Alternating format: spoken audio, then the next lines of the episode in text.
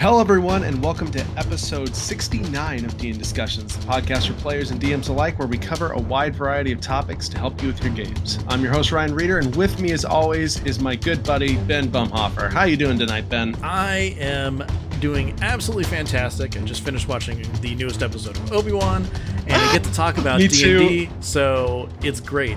But the thing that really, you know, just tops off the cake of awesome tonight is that we are not alone, Ryan. We're not. We have a guest, and I'm so excited. Uh, the absolutely fantastic Legal Kimchi is joining us this evening. Uh, Kimchi, it is so nice to have you. Welcome to the show. Thank you so much. It's so nice to be here.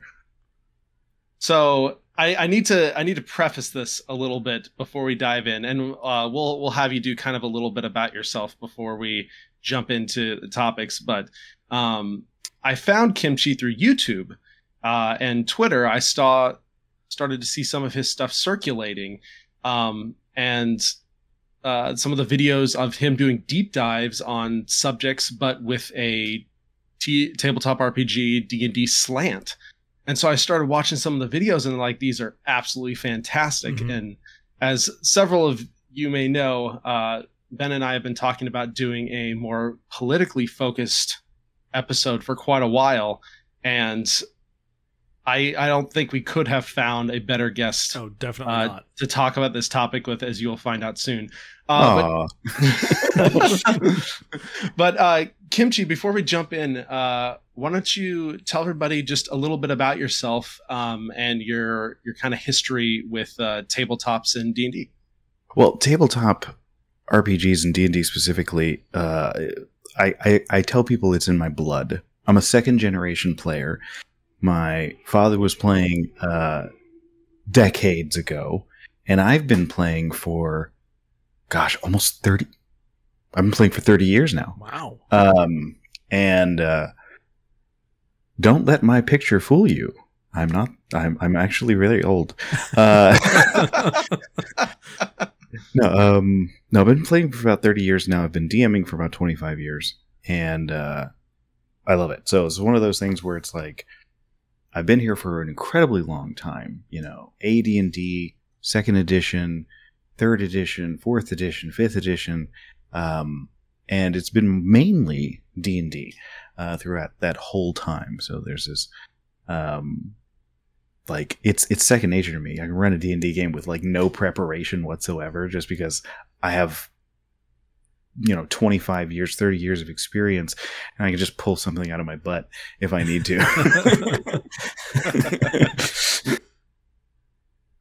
That's awesome. So um and like it's it's a generational thing. I run a three generation game with family. I run a game with friends. Um i'm in a game with another group of friends. So it's like I'm not going to say it's my whole personality, but you know, it's kind of. yeah, it's a it's a huge part of your life. Yeah, yeah. I mean, that's something that we've definitely kind of fallen into once we started. It's like, oh, well, I'm DMing a game, and then another one, and playing another one, and it's a lot of the content I like to digest. So yeah, we totally yeah. get that. so um, yeah, I've been playing it for a long, long time, long, long time. That's awesome. And then uh, you decided you wanted to talk about it because uh, you have a YouTube channel actually where mm-hmm. you talk about all things D and D, uh, especially uh, kind of going with uh, your profession. Correct? A little bit. So, um, as my name suggests, I am an actual practicing attorney. Um, I'm licensed, did the whole law school thing, the whole whole nine yards, uh, and you know it's it's an analytical job. It's something where you have to evaluate something, look at evidence, and then come to conclusions and articulate those things. So I was like, that's something that I could do. Um, so my educational background is obviously I went to law school. I also have a degree in political science. Um, and when I say that, there's an idea that pops up into people's heads about what politics or political science is. And it is so much more nuanced and detailed than what they think. Because they think of like politics as a sort of, oh, we're going to argue like Republican or Democrat, or we're going Mhm. to talk about, you know, socialism or fascism or like libertarianism and all these other things. Yeah, that's a part of it, but that's actually not what my studies come from. My studies in politics and political science go from empirical political science, which is the practical application of theory into the real world. How you actually get things done in a governmental system, how governments interact with each other, how security works inside of an international system, and what those words mean. And something that I get into in my international relations video is like there's a difference between saying that something is a liberal in politics as opposed to saying it's a liberal in international relations. And I remember somebody on Twitter was just like, "Oh, look at this guy championing liberalism," um, and I was like, "What? Whoa! That no, that's it. It means something different when we're talking about it in the context of international relations, as opposed to in the context of like, you know, talking heads on a cable news show, right? Yeah. Yeah, yeah. Like it's different stuff. And uh, i, I want to clarify that because when you're talking about politics in a d&d game i mean i guess you could make a game about the differences between socialism and fascism and libertarianism and all these different things. Um, i don't i don't that's not what i mean when i say that. And i don't think that's what many people mean when they're asking about a political game. Mhm. What they're talking about, whether they realize it or not, is empirical political theory, which is, as I discussed in the video, um, what is basically the game of power and how power interacts with uh, groups and nation states and kingdoms or whatever. Um, so, you know, discard these notions that you may have when we're talking about a political game. And tell me we're on the same page here. When we're talking about a political game, we are not talking about labor theory or the ownership of private property or free speech or whatever, right? No, We're, we're not talking about that.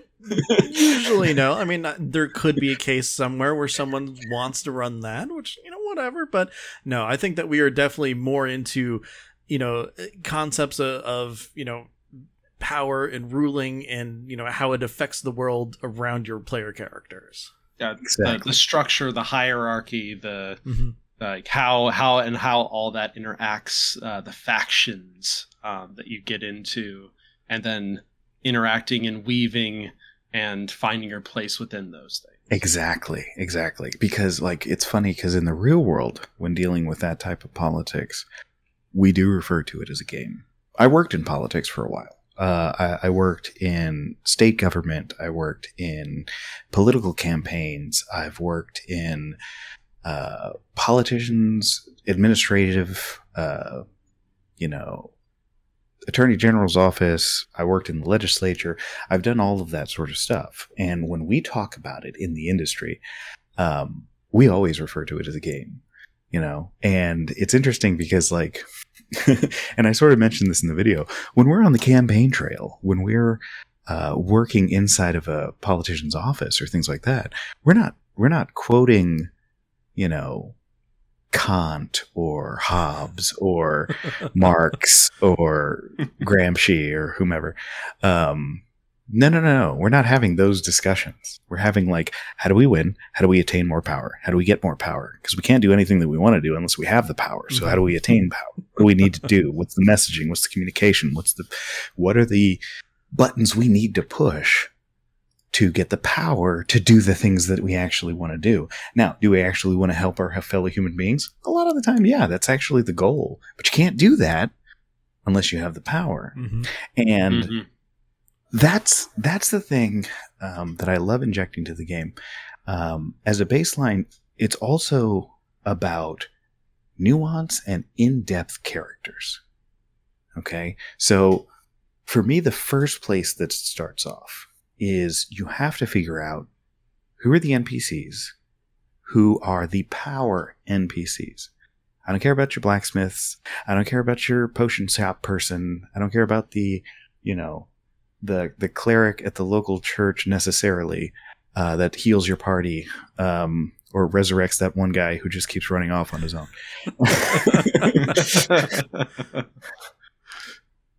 don't split the party. It's been around for 30 years. People still don't. um, but you know, I and, and and keep it small. Like if you're brand new to this, if you're trying to establish a political game, don't Game of Thrones it all and have a cast of like a hundred, right?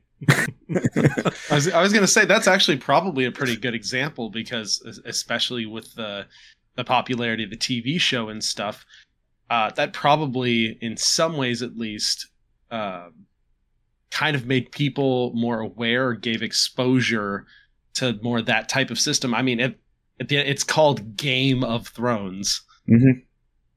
Oh, it is the game. Uh, we also call it the art of the possible.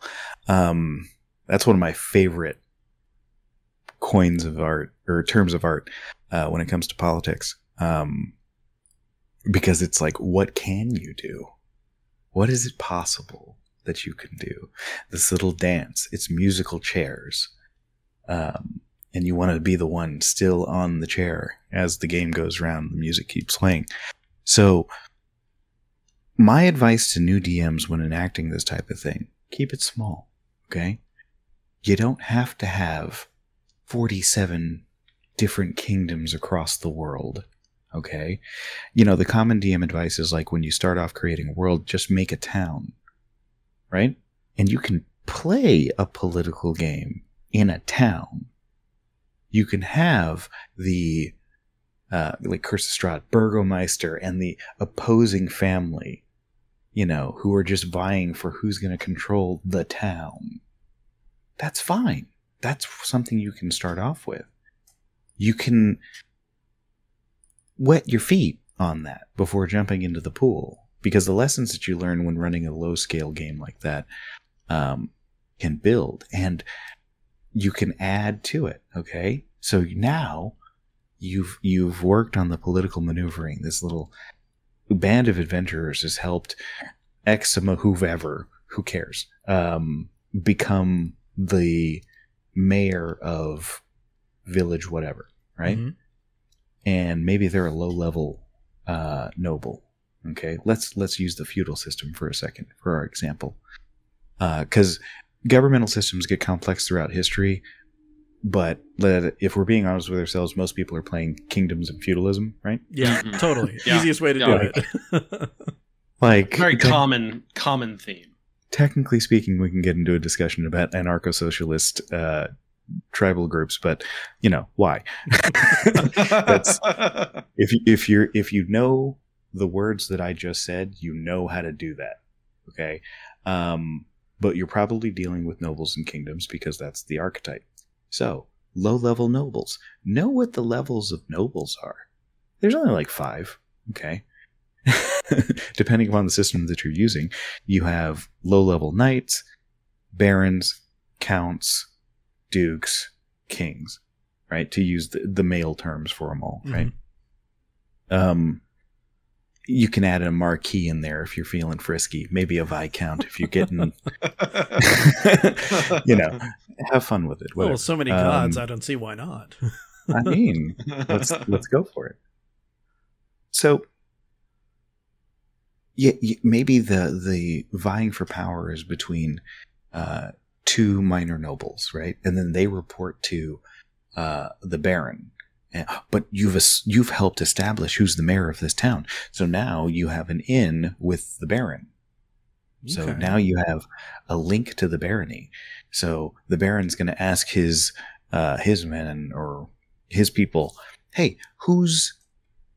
I have a problem that I need to have solved. You know, these marauders are disrupting trade, or there's an evil cult doing weird stuff in my barony." And the king's frowning upon that. So, what can we do? Who knows some uh, adventurers? Because, truth be told, if we're if we're running, and I always run a mildly historically based game. Like I, I love history. Mm-hmm. I think that comes out in my channel. a tiny bit. and like, if you take, for instance, like ninth century England, which is actually predates what we currently consider the concept of England. Um, like there's multiple kings, and there is like none of them have large armies. Like the sense of scale is completely off. It's like I raised two thousand spearmen. That's it. like you're a whole nation. You got two thousand guys with spears. That's the whole of your entire military. So the idea that a baron a medieval setting would be like, I need people. I don't want to call my bannermen. I don't want to raise the flag and start conscripting people. This is a minor issue that can be done by mercenaries. So the Baron calls out, Who's got mercenaries to help with this problem? Your ta- mayor is like, Hey, I get bonus points with the Baron because I'm his mercenary guy now, right? And you get in with the Baron who's got money and power and influence. And so they you know you craft an adventure from that. So they finish the adventure in the town right? They've gotten the favor of the mayor. Maybe mm-hmm. they helped establish who will be the mayor found out that the other person was into some uh, back dealing or in line with the thieves guild or something like that right? And now they have an adventure for the baron. If they succeed and there can be levels to success great success they're in with the baron okay chummy chummy with the low level nobility. Moderate success, the Baron's still iffy about them, unsure one way or the other.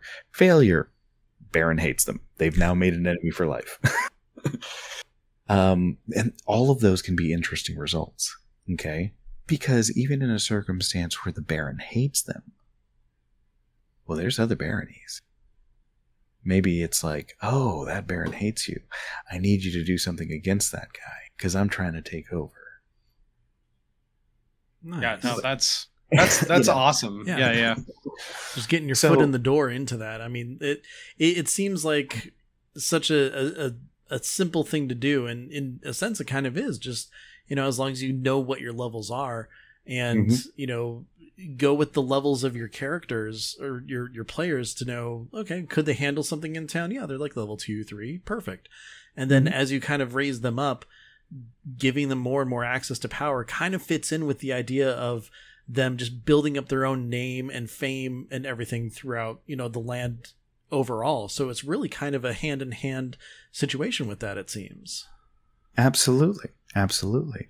The dukes and duchesses of my world have no idea who fifth level adventurers are. Oh, totally. Right? Mm-hmm.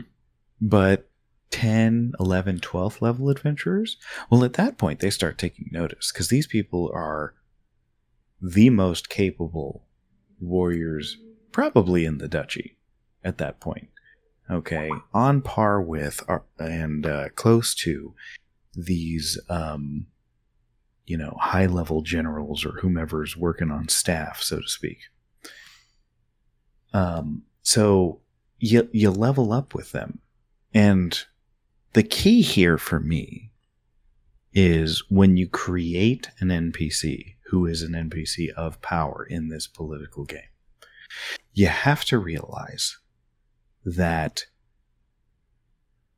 they have a goal and they have resources. And this is where it gets into types of power, right?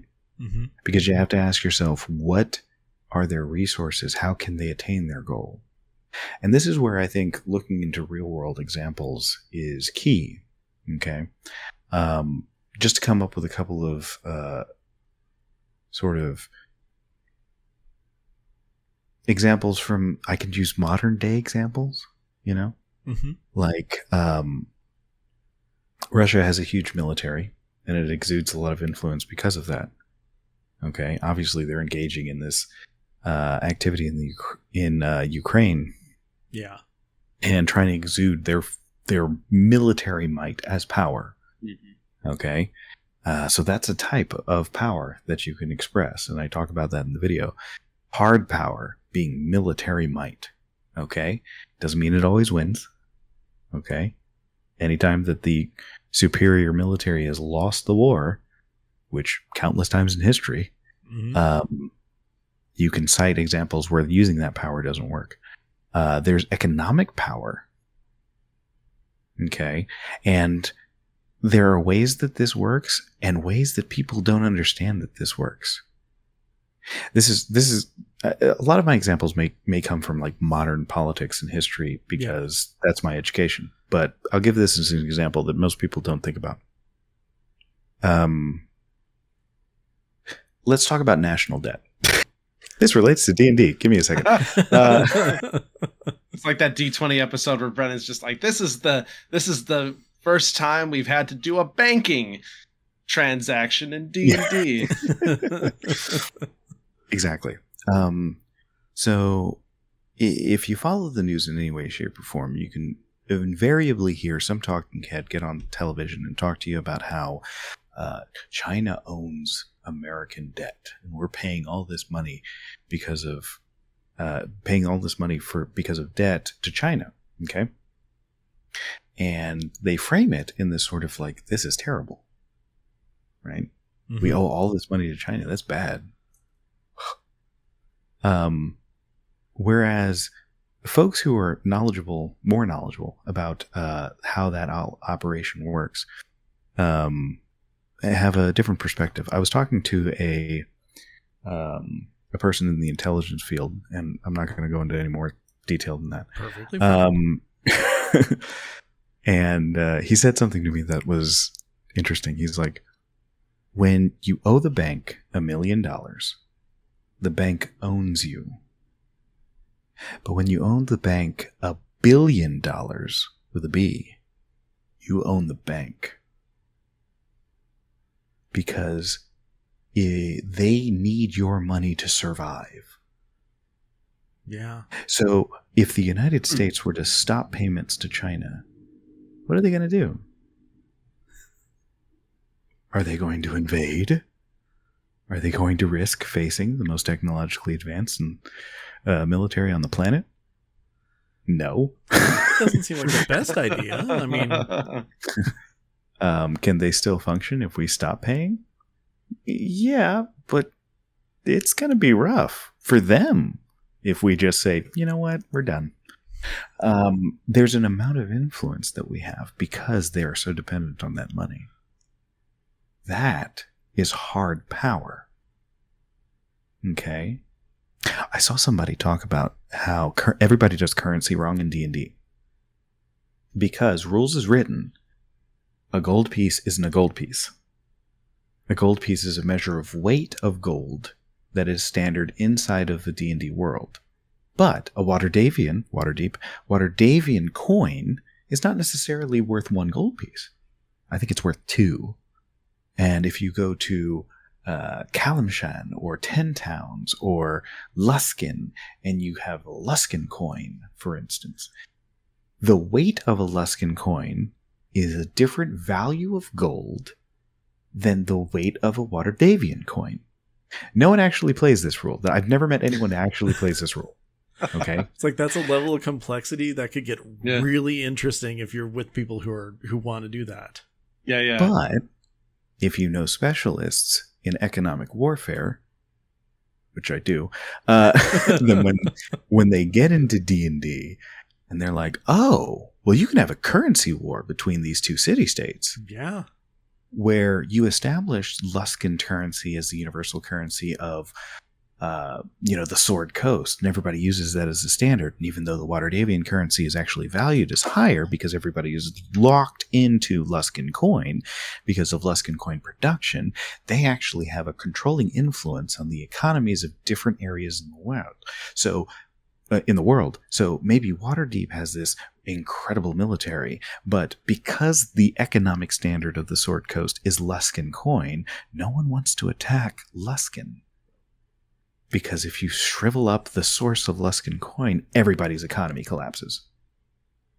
So, like, it's it's weird stuff like that.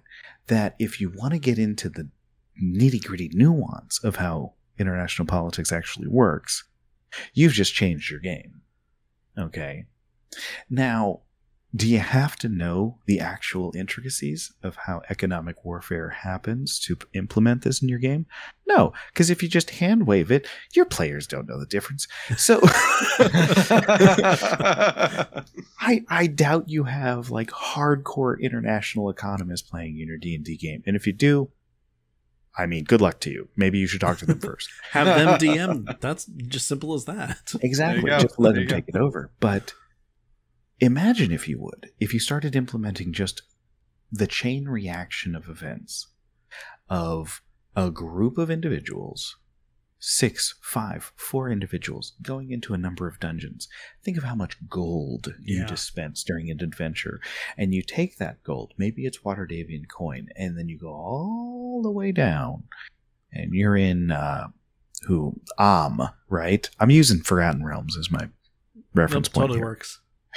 Uh, so you go down to Amn and you just dump 10 grand worth of Waterdhavian coin into the Amish economy. Well, that's going to have a residual effect. And maybe because of the influx of cash from rich adventurers, the Amish economy starts fluctuating because most of these traders who are dealing with the people coming in and out of Amn are dealing now in Waterdhavian coin as opposed to Amish coin. So Amn is like, uh, wait a minute. Should we attack Waterdeep because it would shake up the currency? Or should we attack Waterdeep because then we own the source of Waterdhavian coin? Like, Wow. you, you see where you can go with this stuff, right?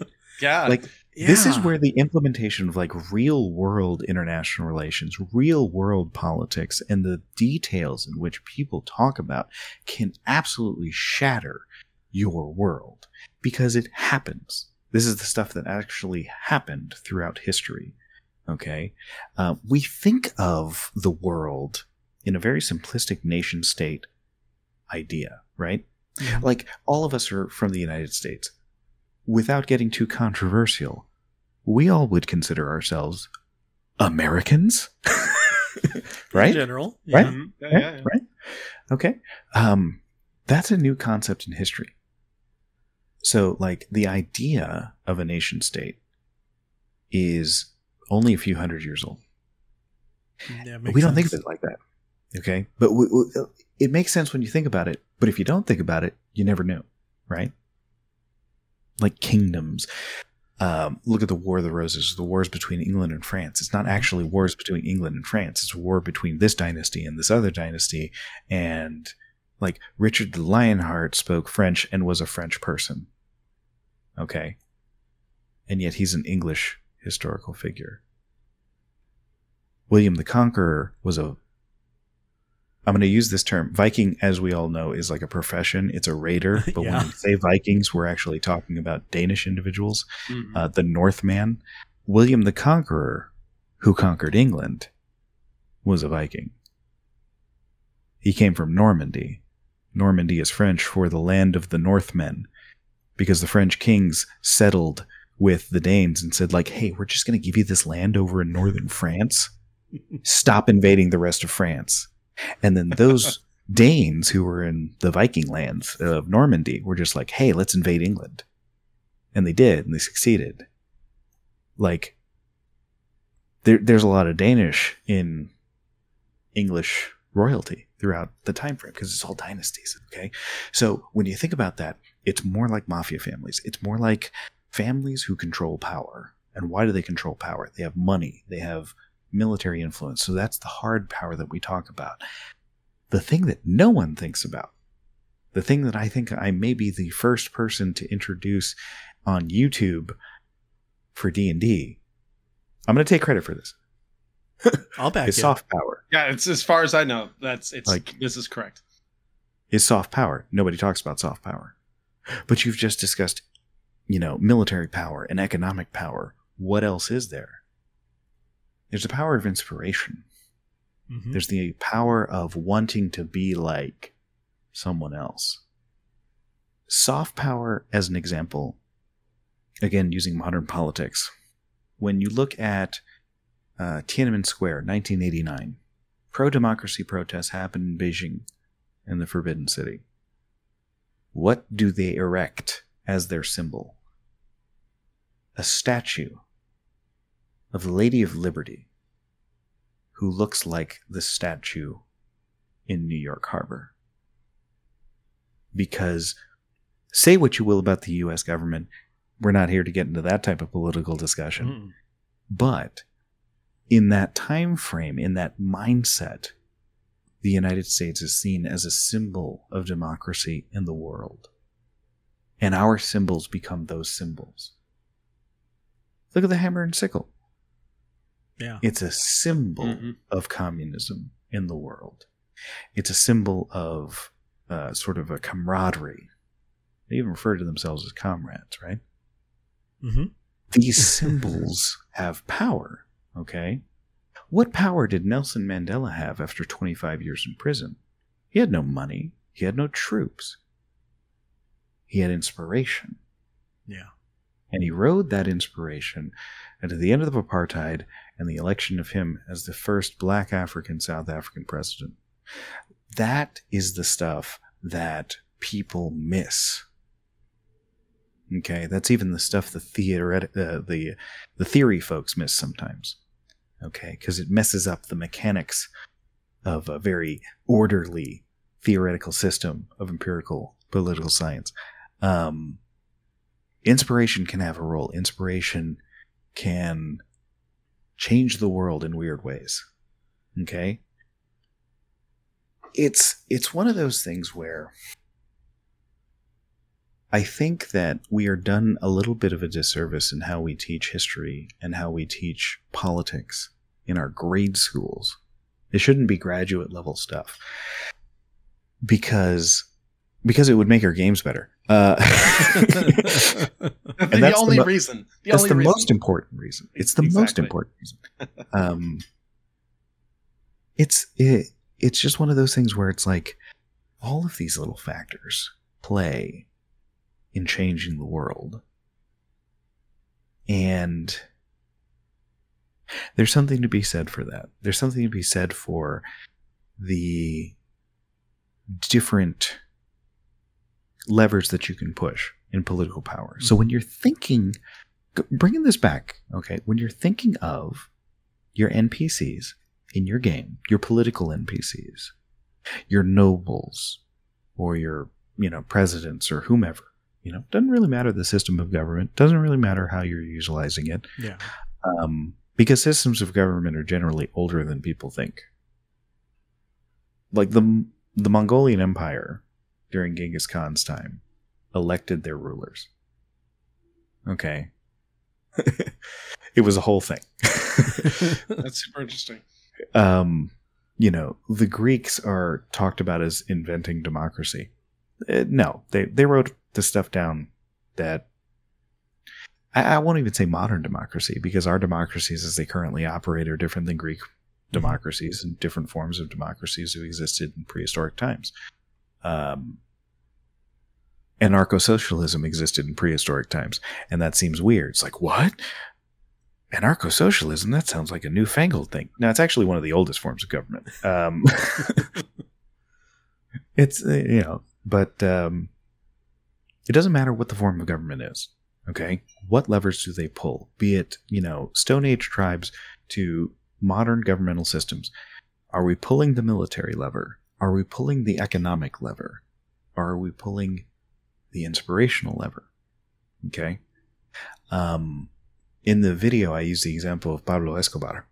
hmm Okay. Because Pablo Escobar had all three and he used all three. I think he's a great example of how you can implement all three in a D&D character because this is weird to say. Pablo Escobar, phenomenal D&D character. If if I'm going to put it out there, okay, he's everything you want in a big bang evil guy, um, because he's got money, hmm He's got military might and he's got inspiration all wrapped up into one, and it's much more nuanced than you might think. He's striving for power, okay? doing these low level runs, strikes it rich because he figures out an illicit business that he can fill the market for. And he's ruthless. He's willing to pull the military lever like it's candy. Oh yeah. So maybe you got the big bad evil guy.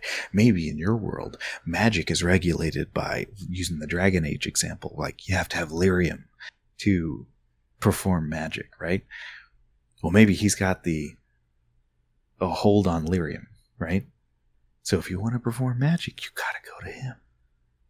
Well, now he's got a way to have an intense amount of funds. And then somebody else comes along. It's like, I found an alternate way to do magic. And I can teach this to the masses. Okay? And he just silences them, wipes them off, because he's willing to do the ruthless thing. Well, now he's a criminal. But who's going to charge him? Who's going to go after him? Yeah. Because not only does he have a military force to back him up, not only does he have the money to back him up, but he's got people that are willing to do it for him because they need his product. And the disruption of the market would be too much. How, like, you just start asking yourself these questions. And that's the thing. Um, I have this thing that I talk about a lot in my streams. I have this thing that uh, I talk about sometimes in my videos. It's ask the next question. Never be satisfied.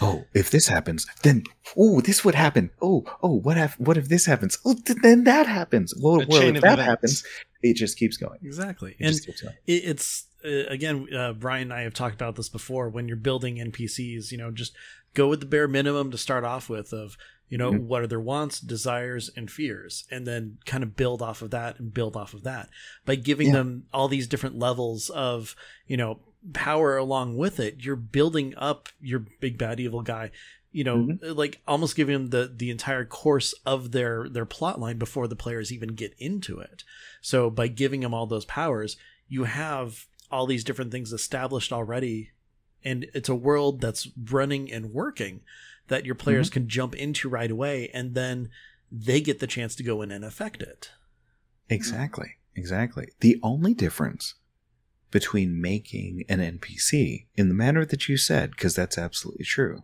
right? Desires, fears, what do they want, right? mm-hmm. The only difference between that and the political NPC is power.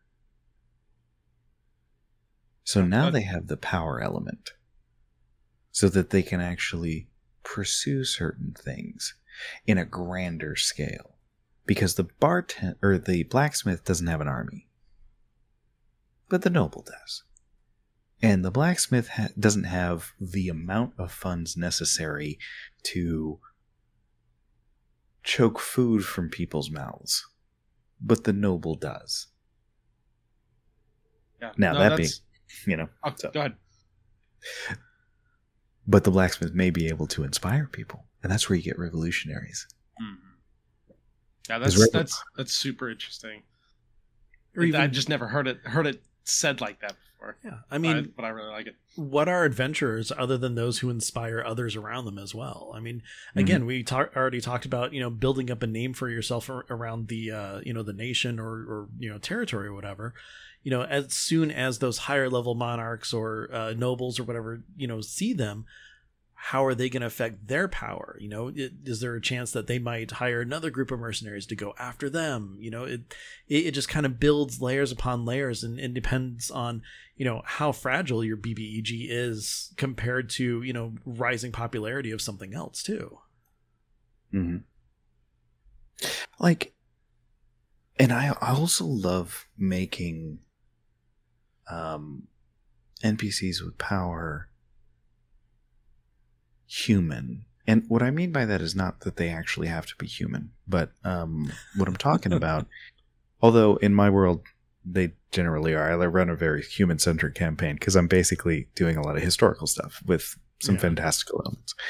Uh, but that's just me and my personal taste. You uh, you do you, right? Um, but uh, everyone has frailties. Everyone has the line for themselves, and I think it's very important to establish what those lines are, things that they won't cross, and things that they would do anything for. And you can think about this in microcosm. Um, like I'm a parent. I have two kids. there's an incredible amount that I would do for those two children that I wouldn't do for any other human being on the planet. Up to and including heinous acts. if of course. Of Right? course. Right? Yeah. Like, I, you know, it's just real world scenarios, right? You, you hear about the the dad walks into somebody doing something to his kid, and uh, he beats that person to death or something. hmm And part of me's like, yeah, yeah, no, I get it. makes Right? sense. Yeah. That's something you have to consider with NPCs with power because when are they willing to pull those levers? I think that's key. Um, and knowing that the way people with power think is different than the way people without power think. And it goes back to how we were, what I was talking about with my experience in politics, okay? Because the primary thing that we talked about wasn't policy, wasn't issues. It was about winning Yeah. so we could get the power. Because it was only when we got the power that we could do anything. Okay? Think of any political issue that you actually care about. What do you need for that to actually happen?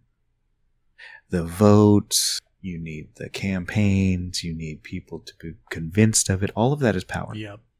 Okay. And until you get to that point, the accumulation of power is the primary goal. And even after you get to that point, the accumulation of power is the goal because you still need to keep using it. You can't do anything unless you have it. And that's the mentality of the NPC with, or the power NPC. I'm just going to call them that from now on. You have to realize that these individuals have a goal and they need to attain the goal before they can do anything. You can have the good, like, I'll give an example in my own home game. I have three nobles who are trying to vie for power. The main three nobles.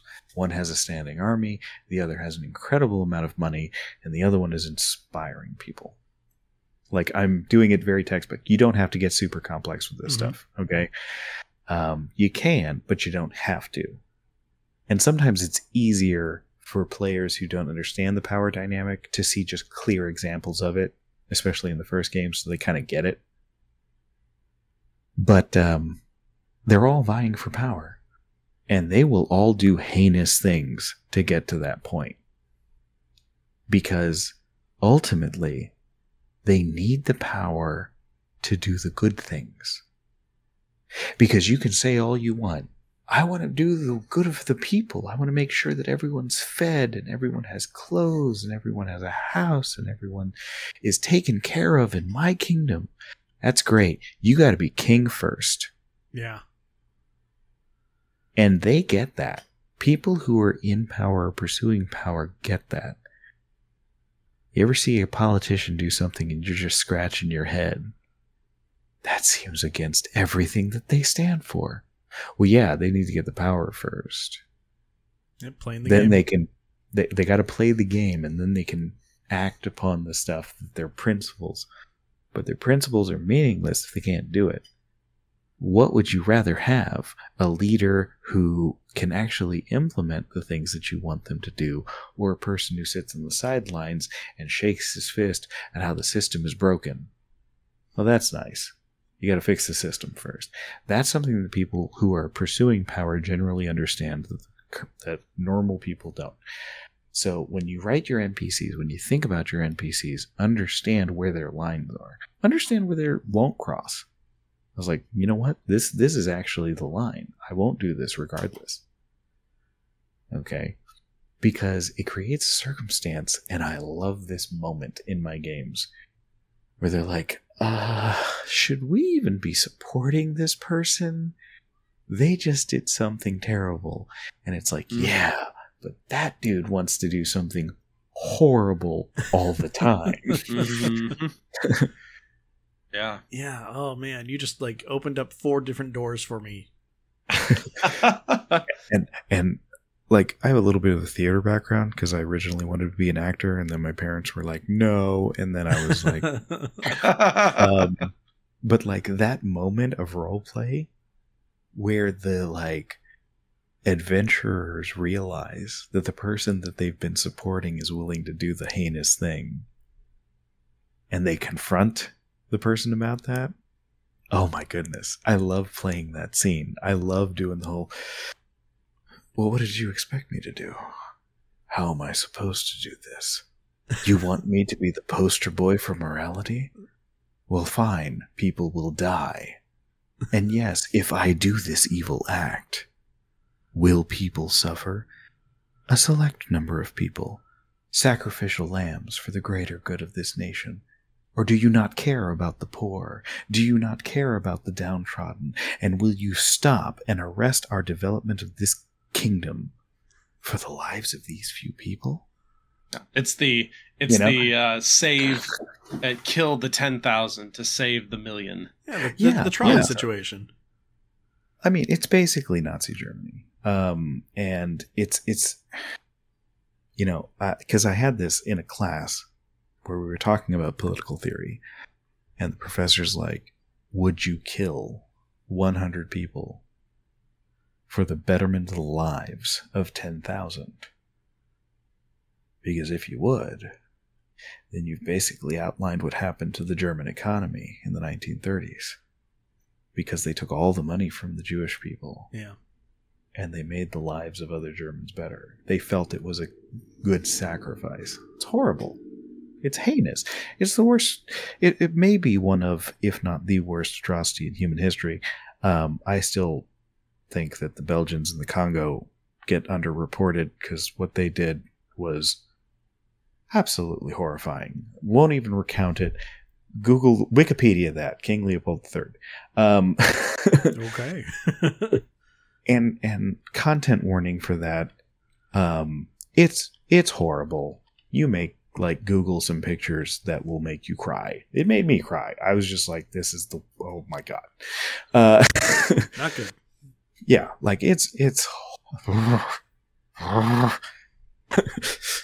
where's my scotch okay uh so you don't have to get that bad. no. You don't have to get that bad. No, no, no, no, no, no, no. I, I generally don't because you can like. Here's the thing: like Game of Thrones, people were pretty nasty in Game of Thrones, right? Nobody did like Holocaust level stuff in Game of Thrones. No. You can have bad guys without going Holocaust levels. And, okay. Hey, just give one of your main characters a dragon. yeah, seriously. Like, we're far more accepting of indiscriminate killing. Okay. but it is uh, it is it is interesting. Yeah. you know um it's it's funny what anyway this is going back to like how we teach history and stuff. It's funny what historical events we teach and which ones we don't. Like how many people know about the belgian atrocities in the congo? Do either of you know about the belgian atrocities I in the don't, congo? and I don't know if I want to look it up. yeah yeah. Yeah it's it's it's pretty bad. Um and not many people know about it and that makes me sad. Um it also makes me sad when i found out about it. But anyway Yeah. nothing is more horrifying than human history That I can definitely That's agree true. with.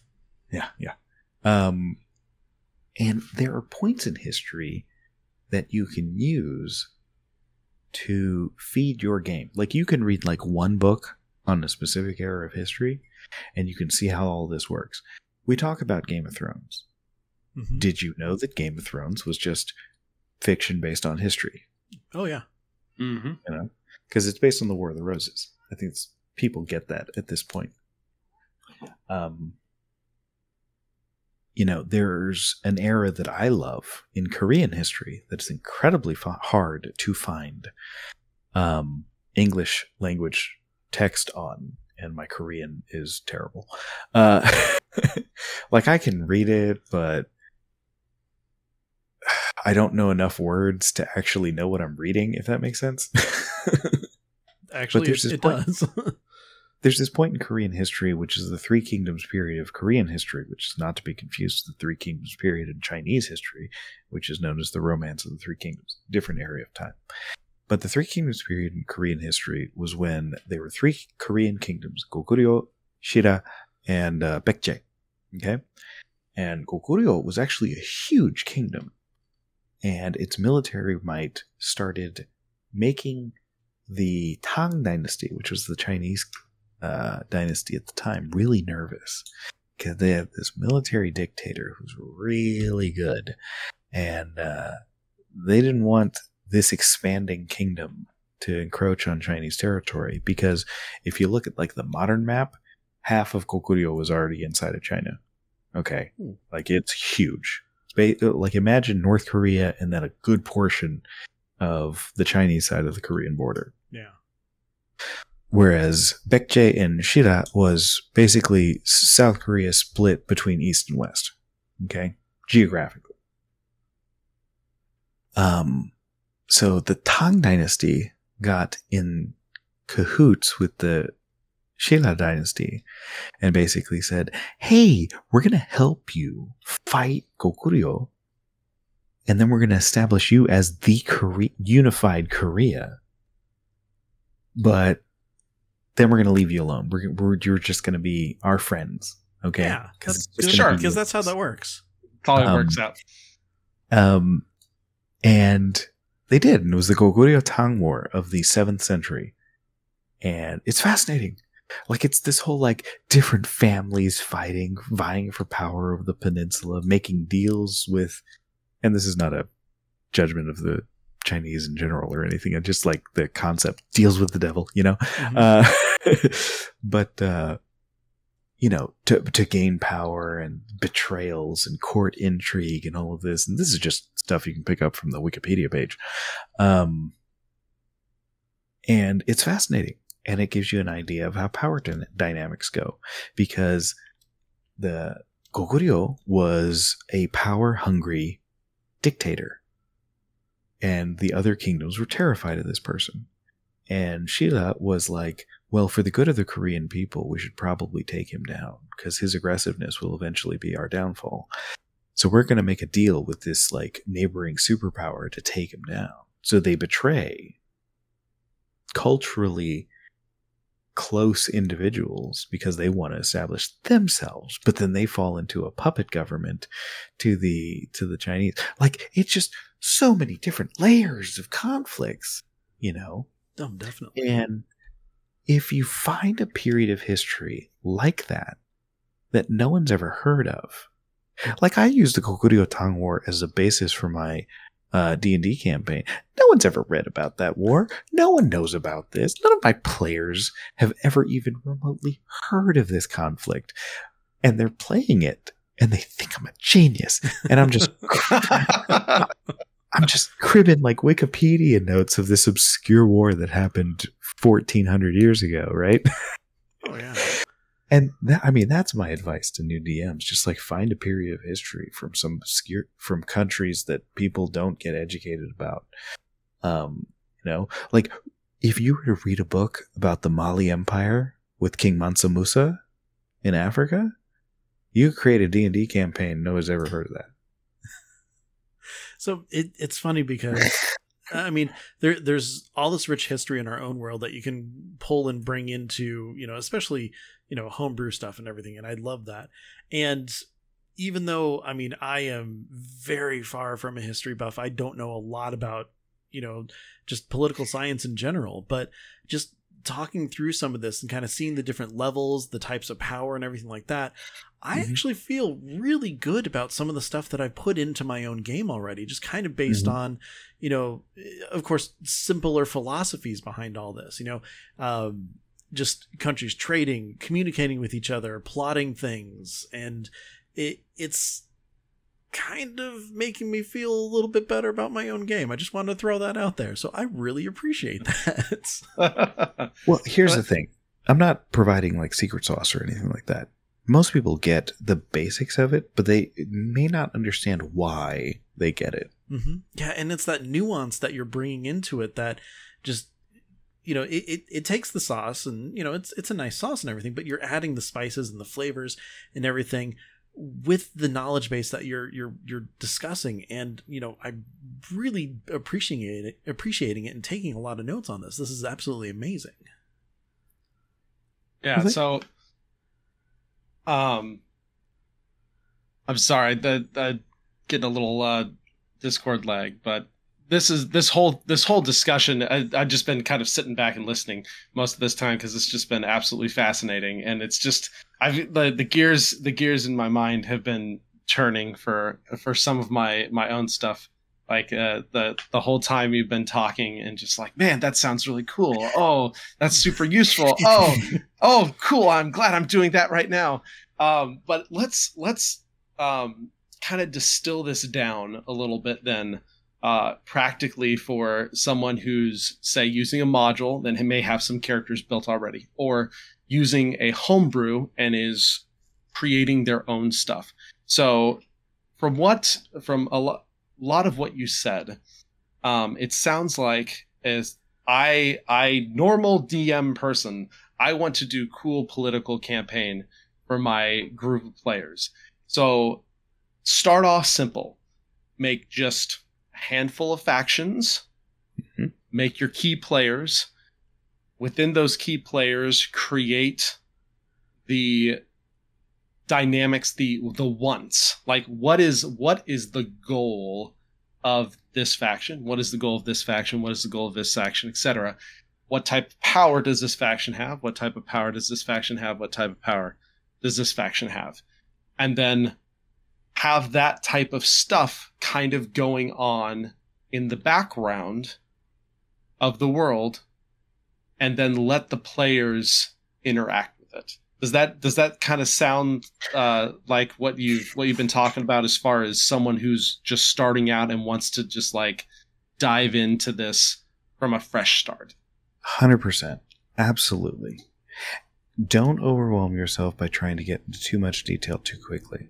You can make this stuff up as your players progress, as they level up, as it becomes relevant, or you can have it planned out beforehand. Um, I, I'm speaking obviously to brand new DMs because as you develop this over time, the next time you'll have it all developed. Okay? Um, because you've already done the work. Yeah. So it, be, it becomes easier the more often that you do it. Okay? Know where the NPCs are, where their lines are, where their levers are, where their power comes from. Okay?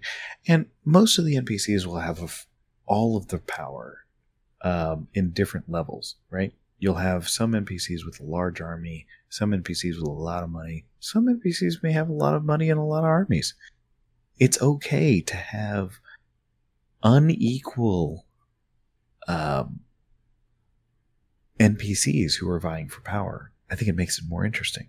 Definitely. My biggest issue is make the player's actions matter because when you start understanding where the base of power is for these NPCs, then the players will start thinking for themselves and start thinking, wait a second. We know that the Countess, her power comes from money, but if we can disrupt her money, then she loses power, and our person gains power because she doesn't have it anymore. If this Duke's power comes from his military. Well, if we were dis- to disrupt his ability to utilize that military, or, you know, cause a revolution in their lands, or maybe the dragon army trying to raise Tiamat is focused on the Countess, we don't defeat the Red Hand of Doom. We don't kill you know, Wyrmlord Azarr Kul, which is literally something I used in my campaign recently. awesome. Uh, we just make a deal with him to go north first. and that gives the Countess time to prepare. Maybe she raises an army that can defeat the dragon hordes that try to raise Tiamat. Um, but in the meantime, let him do the dirty work. It's the willingness. It, it, when you're running a political game, um, it's funny because I, I was I was having a discussion with another YouTube D&D YouTuber, unimportant hero, and we have a uh, difference of opinion on so many different things. She's great. You should check her YouTube out. Anyway, um, but we were talking about it, and she thought that using modules or adventures like Curse of Strahd and things of that nature facilitate the use of political uh, games because you have those NPCs and there's a storyline to it. I completely disagree. My game is sandbox. I have different adventures or campaigns littered through my campaign world, Mhm. And they all have little hints to it, and the players get to decide what they're going to interact with, and whatever they don't interact with has an effect on the political realm. So if they are, you know, handling the issue of the rifts are opening and these extra dimensional creatures are coming into the world, and we have to figure out what's going on and why these sorcerers are magically able to open these rifts to other dimensions. Well, then the draconic army to the to the east from Red Hand of Doom is going to raise, and that's going to have an effect on the political climate of the land. If they go handle the Red Hand of Doom and the army is destroyed, they save the town or whatever. Well, then these dimensional rifts that have opened up are opening up primarily in the duchy of this one duchess. And now Yeah. she is going to be harmed because they didn't handle that campaign. And so the power struggle difference. I love making the choices of the players have an effect on the political campaign.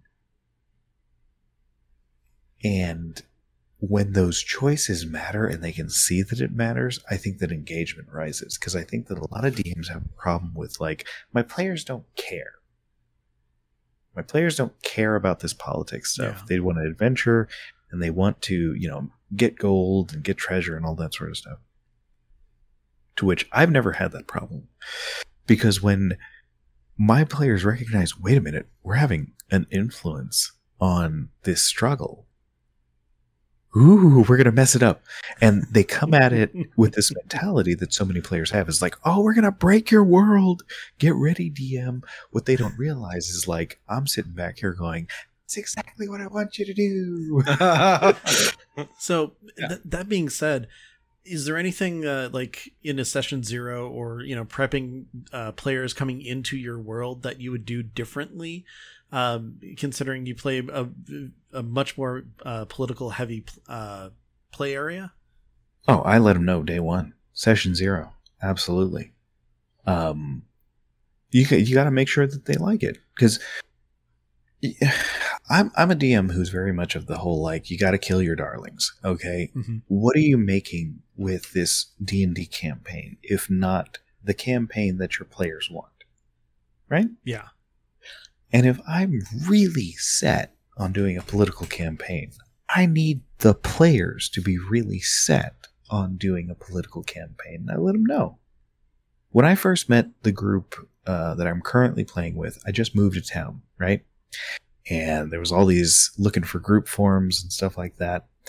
And I posted in one of them. Number one, I posted as a DM. It's like everybody swipes right on the DM for the Uh-huh. dating apps, beat right? 'em up Uh-huh. stick. Um, but I let everybody know. It's like, look, I run a political heavy game. If you don't want a political heavy game, I can run this other, you know, classic fantasy adventure game and all that sort of stuff. I'm fine with that. Whatever's fun for everybody. But I have a tendency to run politically uh, complex games. And the group was like, okay, yeah. And I was like, okay, let's meet on Thursday. Uh, Get this going. Uh, so like y- y- you got to make sure that they're into it number one okay and you got to make sure that they matter in the campaign i don't know how the political issue in my world will resolve i've played a single campaign my my quote unquote political campaign i've run for three different groups and have come back with three different monarchs. yep. and I love that because for me, I don't know how it's going to end.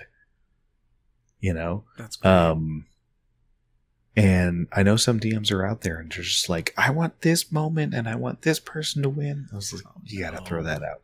You got, because the whole point of being able to run a political complex game is you, you are tinkering. like the game for me is almost like the week in between sessions. Where I'm just like, okay, okay, okay.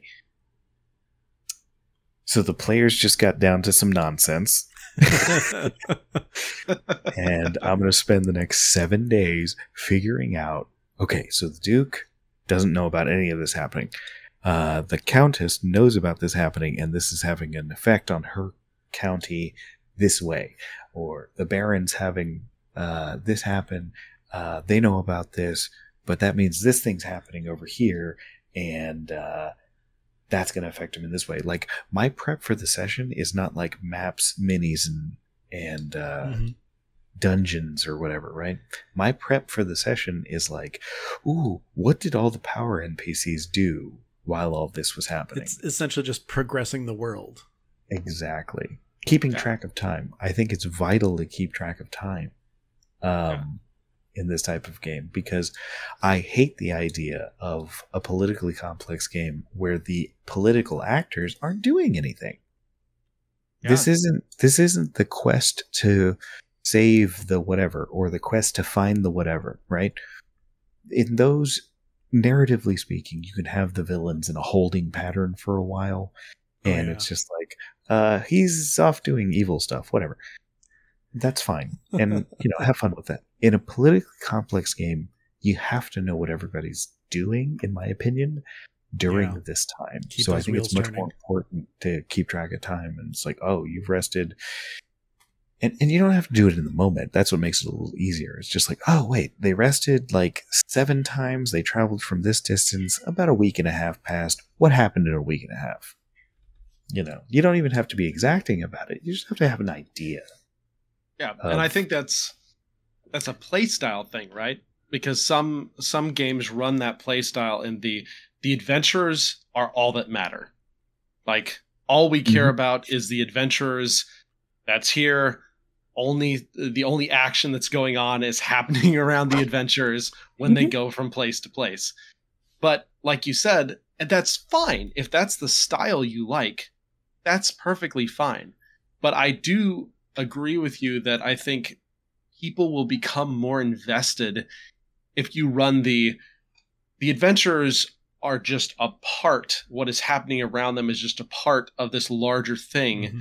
and what they do may or may not have an effect on other things going on around the world even if you're just doing it in generalizations versus placing every specific piece Yeah, on yeah. the chessboard but it's it's one of those things where they can sometimes see the effects that are happening beyond or you saying oh yeah like the last time you were here this person was in this place and this person was in charge they come back to that same place you know 2 months later Mm-hmm. and all of a sudden a bunch of stuff has changed and they're like what is this this uh, i thought i thought xyz was in charge and then you can be like oh yeah well you were gone uh king roden came in and he crushed crushed king philip and now he's in charge of this town and so you're gonna have to deal with the the consequences of that Exactly. And and you'll see when that dynamism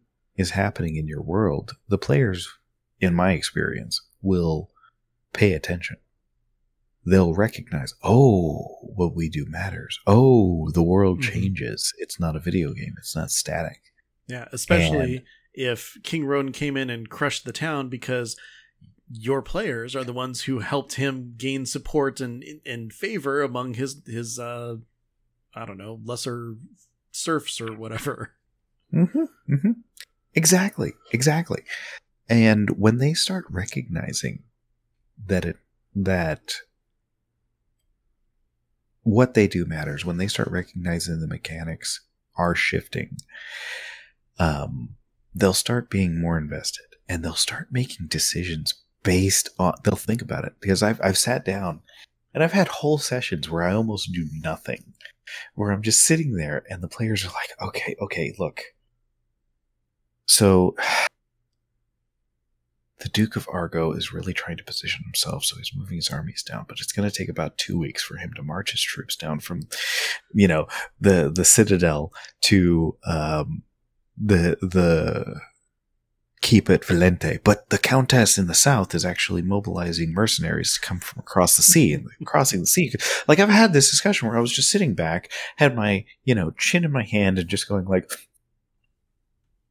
fly my minions. Like it was just, I, I did nothing. And it, it's fantastic because once they get to that point, you don't even have to think about it anymore. They will come up with circumstances and you're like, uh-huh.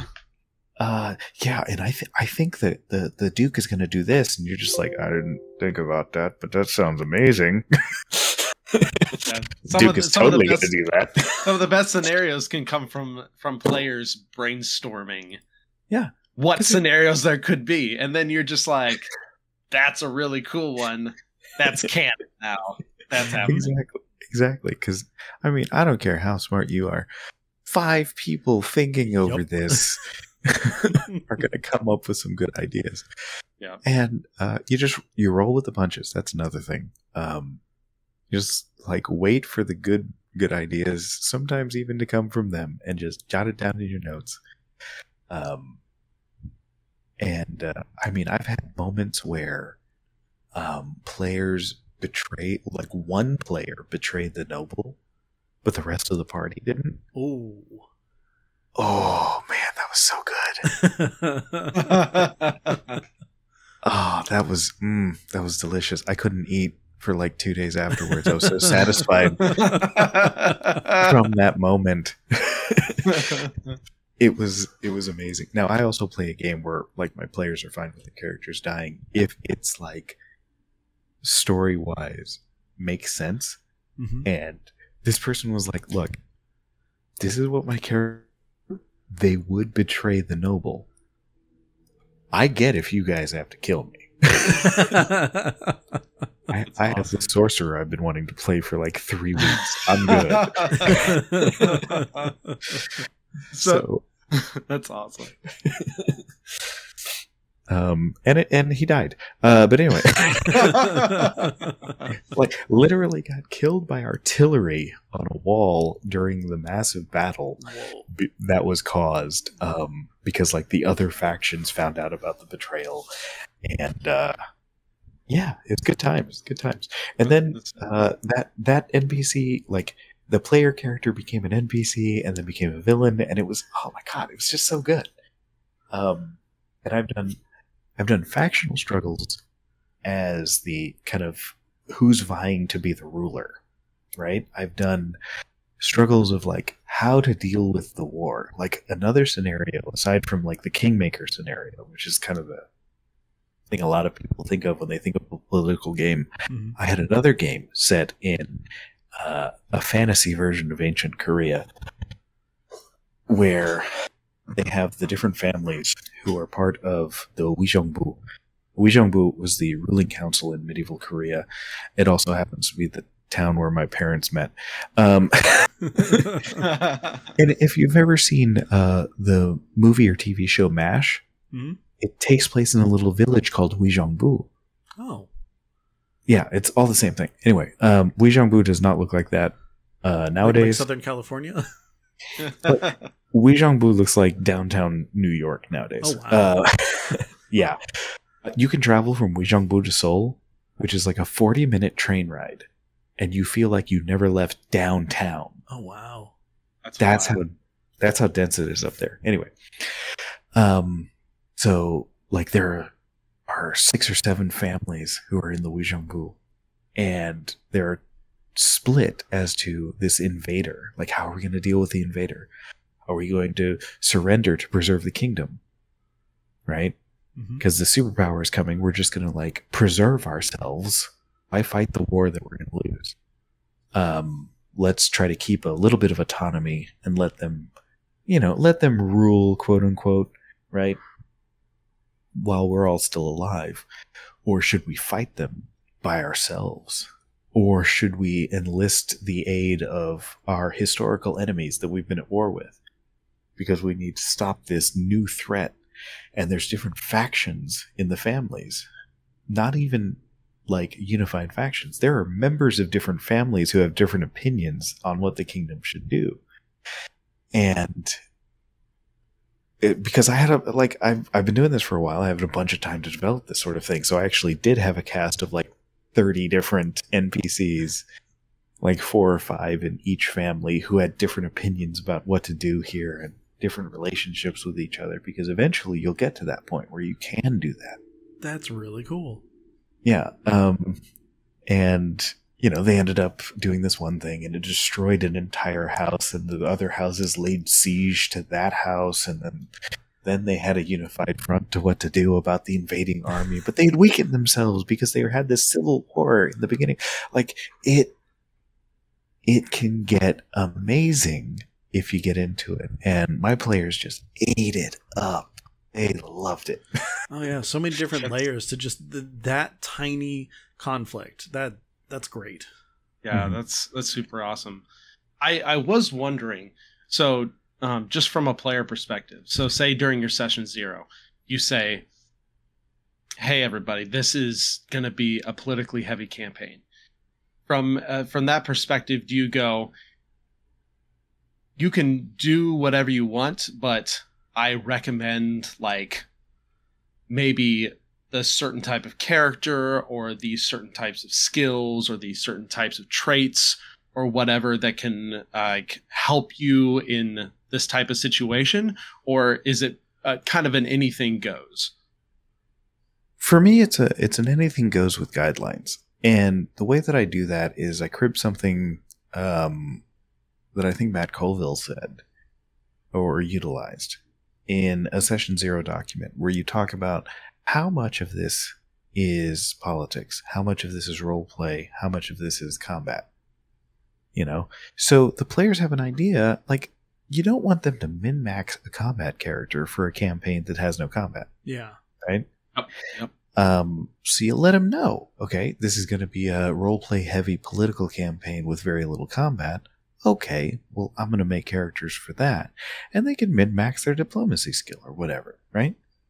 Um, so I keep it pretty open about that. And my personal DMing style is to try to split it 50 50 role play combat with politics being involved uh, as basically the role playing portion of it. Because some people get into like critical role style soap opera dramas where, you know, it's like vengeance and love affairs and all that sort of stuff. hmm That that's never been the theme for my game. More power to you, if you feel like it, you know? Uh, the role playing aspect of my games have usually been the political aspects of my game. So I try to keep it 50 50. You're going to fight some bugbears. You're, you're going to hit a rust monster. Okay. I still love all of that stuff. All right. I, I still remember in the original uh, AD&D Monster Manual that part where it's like, what do you mean we got to talk to the lynx? The last monster we talked to ate half the party. Like I love those like I love having just straight up monster fights in my game as well. So don't think that like it's all like political intrigue. Even in Game of Thrones, you have the adventure to go capture one of the White Walkers. Yep. You have, you know, there's there are and that's like or or or that one guy who was uh, searching to find the cure for the grayscale. Those are classic D and D adventure tropes, right? Oh, exactly. in the middle of this Game of Thrones thing. So you can still have that sort of dungeon delving, um, treasure hoarding gameplay inside of your political campaign. And maybe it's a something you want to talk in that session zero about how much they want of that. Because what I love doing is like making artifacts of rulership show up in these random dungeons. Okay? You found the ancient crown of Iber, and it happened to be in this dungeon that you were in, right? oh and yeah. do you do you bequeath that upon one of the nobles? Do you try to raise up as a power player yourself? You have the money now, and you're very powerful just by the five of you that you can almost take on an army of people. You know, and you start, you know, tipping that question because one of the groups, like I said, I've run my little uh, Kingmaker campaign three times. One of the groups just set themselves up as the rulers. Of course. I, I- knew I at mean, you would- one of them I- had to. yeah i would expect expect no less um, and so you got you got to be open to let that happen. Uh, so I I have a great affinity to dungeon crawls. I have a great affinity for um, a lot of old school adventures because they're modular and they fit inside of the political campaign. I think it gets a little harder. Like, I think it's really hard to run like Dungeon of the Mad Mage and do an intense political campaign with that at the same time. Yeah, I can see that. Um, uh, so I like running uh, mini adventures inside of the campaign. If I use written adventures, again, you get to 30 years doing the hobby, you just pull out adventures from your head at a certain point. Sure. you read all of the adventures, you know what they say, so you just kind of steal from whatever you love. Um, my brother, to this day, uh, DMing for 30 years, he just video games. Like he's run six different campaigns based on six different Legend of Zelda games, and his players love it. Like, what are we That's doing? Great. I'm running Metal Gear Solid, except it's D and D. You know. yeah, Yeah, that's great. pull I mean, influence wherever. yeah, Yeah. do do what works for you. Um, no, I, I I I absolutely love that. I think that's that's a, a fantastic idea, and I, and we've talked uh, several times about you know pulling the little individual things to go into the greater story.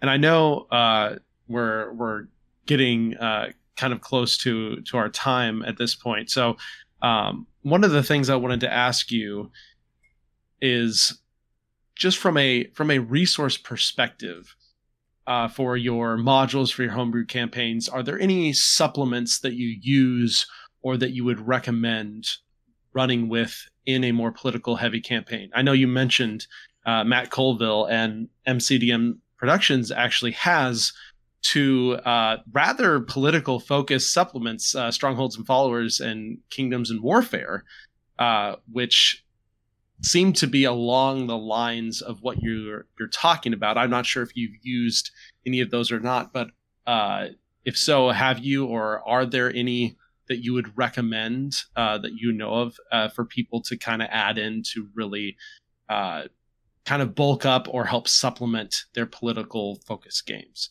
Okay. Um, yeah, I would recommend uh, Matt Colville's products uh, on that. I have used both of those uh, with pretty good levels of success um, because they're both little modular adventures in those books and uh, they fit in quite nicely. My biggest recommendation, though, for like source is not D&D supplements. It's um, TV and movies. Like, we all have seen certain things where we're like, oh, I wonder what I've done in that position. We talked about Game of Thrones. You know, you look at the different characters and how they all reacted differently. And we all saw that last season and had varying opinions on it. Uh, so, like, in your D&D game, you can just let that play out in different ways. Like I'm a huge fan of Babylon 5. I don't know if that's uh, something you all are into, um, but that's another example of a politically complex TV show where you're talking about diplomacy and power and people pulling different levers to persuade other people wars happening to the side that affect people who are not even a part of the war Mhm. you know? Um and, and you learn that kind of stuff from that you know? It's like Mhm. why are gas prices raising in the united states? Well it's because of war between russia and ukraine that has nothing to do with us um you know those those little trickle things happen. It can cause tension. Um so watch politically heavy tv shows. Watch house of cards. Watch game of thrones and see how people in power utilize that power how people in power um, can have good goals but go about those goals with nefarious means. Mhm. Oh yeah, and I mean, speaking of the sci-fi shows, uh, Battlestar Galactica. I I really like, and I I So think good. lends well to exactly what you're talking about Mhm. in a lot Exactly. of ways. Exactly. Okay. Um, Tom Zarek from Battlestar Galactica Yes. is a phenomenal example Yep. of everything that we've been talking about and how to run a revolution in a game. You know, um, and I would also suggest uh, reading a little history, and you can just get Cliff's Notes versions. You know, the the French Revolution is a big one. You know, because one of the ones because I, I mentioned Robespierre in um, my complex villains video where I talk about Robespierre was one of those folks who was like equal rights for everybody. Oh, what about these Africans in France brought over because of slavery? Equal rights for them too. What about the Jews in France? Equal rights for them too. Equal rights for everybody. How dare you? And then he gets into power. And what does he do? He starts guillotining people left and right. He starts beheading a bunch of poor people, which is exactly what he was fighting for the freedom of in the beginning. Understanding how people turn, we like to imagine people as just being evil to the core. And maybe some folks are. But there are so many different points in history where you can look at somebody and be like, what happened? What happened to this person to make them turn bad? And uh, the explanation that you find is like, oh, I can use that for, for an NPC. I, I don't know if that sounds weird to some folks. It's like callous to use real world examples and then put it in your D and D game. I'm for it. Whatever. I know, like we said, inspiration is from everywhere. Yeah. Everywhere. and uh, like any like almost any political figure that i can think of uh, started from a place where it's like oh i get that oh this is where they went weird this this is where it turned right um and so like history entertainment i'm not sure and this could be out there i just don't know it personally i'm not sure of a d&d supplement that really did it well uh, to the level of complexity that i'm talking about. Uh, but there has been entertainment that does do that you know? Um, that that gets into it and a lot of the times it's fun tv shows. Yeah, no, and I I think that's really interesting, and a lot of it uh, it really I think um, accentuates the power corrupts and absolute power corrupts absolutely. Yeah, Mhm. Definitely. Yeah, so just kind of bringing bringing that to life sometimes in in a lot of ways, or holding on and seeing if you can maintain your original goals Yeah. while satisfying everything else around you. Uh, super super interesting. Um, man, I've got a lot to think on now. Yep. uh, that's See- it's really good see, stuff. that's that's the point of my youtube channel i think is there are a lot of places that give you dm advice here's how to speed up combat here's how to um you know this that and the other thing and i didn't want to do just another dm advice channel Mhm. i wanted to do something where it's like hey what if we just like really thought hard about this for th- 20 to 30 minutes um and it just got your brain juices flowing Oh, that that's definitely.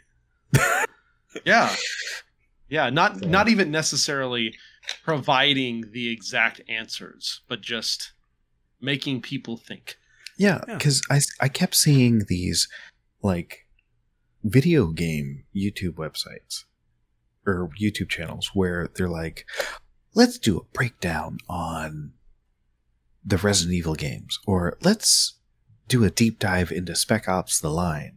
And all of those are fascinating, right? Yeah. I didn't see anybody doing that with TTRPG stuff. I was like, why are we getting the 30 minute breakdowns of D&D? It's an older game. Like D&D's been around before video games, or at least most video games.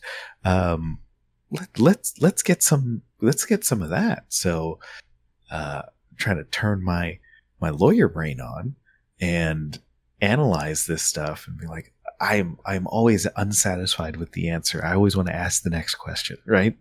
it's actually difficult for me to keep these things within 30 minutes. Uh, That's why this podcast is an hour and a half. exactly. Uh, You get well, and I'm, yeah, yeah. No, this is this is this is fascinating stuff, and I could could talk about it and talk about it forever. Um, but uh, just so we're cognizant of everyone's time, man, Kimchi, thank you so much for coming. This is this has been absolutely fascinating, Definitely. and I want to give you give you uh, just a minute to shout out all of your stuff. Uh, let people know where to find you, find your YouTube channel, and anything if they're interested in learning more. Because if this if this got you thinking, and if this was really interesting to you, there's more. there's a lot more. oh yeah. yeah. Um, well, as you said, Legal Kimchi. I'm Legal Kimchi on all the things Twitter, Patreon, uh, what have you. My YouTube channel, youtube.com slash legal kimchi. Um, so it should be easy to find me whether, uh, wherever you want to look. Um, so come by, give a couple of videos of views if you like it. Hit that subscribe button.